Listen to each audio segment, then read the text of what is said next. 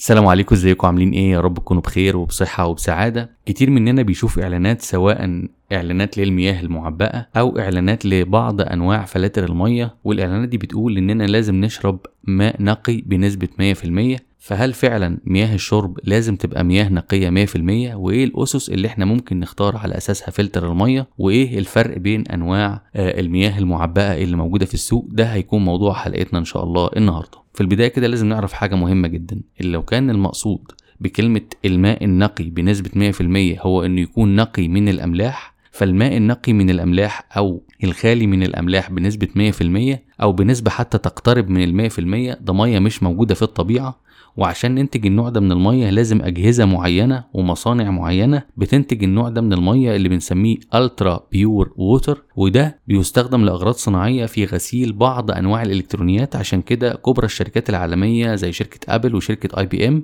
بيكون ملحق بالمصنع عندها أجهزة بتعمل على إنتاج النوع ده من المية عشان يستخدموه في أغراض صناعية. طب إيه اللي يحصل لو إحنا شربنا مية خالية من الأملاح بنسبة 100% أولا طعم المية الخالية من الأملاح بيبقى طعم مر جدا ولا يمكن الإنسان يرتوي منه لأن شعورنا بالارتواء من المية بيجي مش من المية اللي هي H2O اللي هم ذرتين هيدروجين وذرة أكسجين ولكن بيجي من نسبة الأملاح المنضبطة الموجودة في المية. ومن رحمة ربنا علينا إن ما خلاش في الطبيعة مية في صورة بيور خالص اللي هي ال H2O بس لأن المية دي لو شربناها ممكن تؤدي إلى الوفاة لأن هي بتسحب كل الأملاح اللي موجودة في أجسامنا بسرعة كبيرة جدا لأن هو المية دي بتبقى شرهة جدا لإذابة كل أنواع الأملاح لأن الماء النقي أقوى أنواع المذيبات على الإطلاق. يبقى لو اتكلمنا عن نقاوة المية من ناحية الأملاح يبقى مش من المفروض إن إحنا نستهلك أو نتناول مية نقية من الأملاح وده مش موجود في الطبيعة. طب إيه نسبة الأملاح اللي المفروض تكون في مياه الشرب؟ المنظمات الدولية أقرت نسب محددة للأملاح اللي تبقى موجودة في مياه الشرب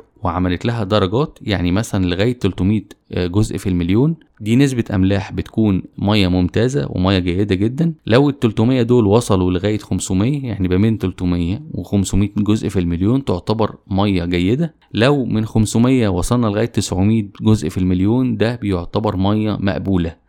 أكتر من 900 جزء في المليون. إحنا كده بنروح على مية بنسميها مية نسبة الأملاح فيها عالية. اللي إحنا بنسميها الماء العسر ودوت استهلاكه على المدى الطويل مش صحي. كمان برضو لو استخدمنا المية دي في عمليات الغسيل والتنظيف بيكون مش فعال قوي لأن هو ما بيخليش المادة الصابونية تطلع الرغوة اللي هي بتساهم في عملية تطهير أو غسيل سواء بقى أجسامنا أو إيدينا أو غسيل الأطباق أو غسيل الهدوم. يبقى وجود الأملاح في المية اللي بنشربها ضروري جدا بس ضروري برضو إن هي ما تزيدش عن حد معين وما تقلش عن حد معين. لو بصينا على كلمة نقية إن تكون المية نقية من البكتيريا الممرضة يبقى لازم فعلا المية اللي إحنا بنشربها تكون نقية 100% بس من إيه؟ مش من الأملاح من البكتيريا الممرضة لأن أحيانا بتكون المية الملوثة ببعض أنواع البكتيريا تعتبر مصدر من مصادر العدوى وأكتر فئة حساسة من المية ديت هما الأطفال فعشان كده لو إحنا هنبص على النقاء لو المقصود بيه النقاء من البكتيريا كمان برضو النقاء من الملوثات زي الزرنيخ مثلا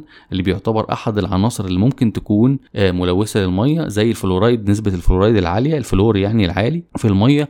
ممكن ده يكون أحد الملوثات الكيميائية اللي موجودة في المية اللي لازم نتخلص منها قبل ما المية تتحول لمية شرب. نستفيد إحنا إزاي بقى من المعلومات ديت؟ عشان ما يبقاش الكلام بتاعنا نظري.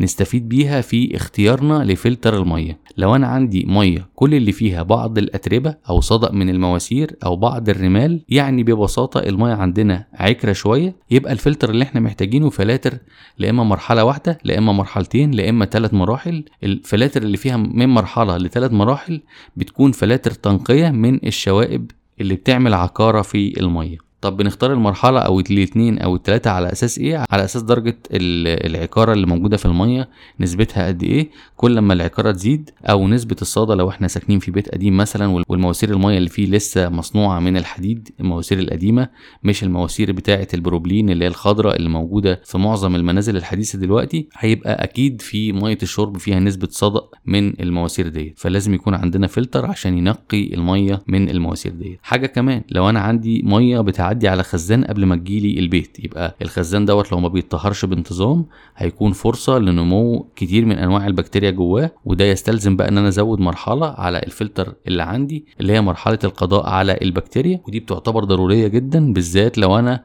عندي أطفال في البيت لأن المية لو فيها بكتيريا ممكن تزود فرص آه، إصابتهم بالنزلات المعوية وحالات الإسهال اللي بتتكرر كتير بالذات عند الأطفال. طيب لو أنا عندي المية فيها نسبة ملح عالية المية زي ما بيقولوا كده الماء العسر اللي هو المية اللي ما بترغيش معايا في في الغسيل. مهما اغسل ايدي بالصابونة ما بترغيش ما بتطلعش الرغوة البيضاء المعروفة بتاعه الصابون. يبقى المية دي فيها نسبة أملاح عالية. نسبة أملاح عالية يعني ممكن تكون نسبة الأملاح أعلى من 900 جزء في المليون أو 1000 جزء في المليون ودي طبعا آه، يفضل إن أنا أعمل لها تحليل عشان أعرف نسبة الأملاح قد إيه.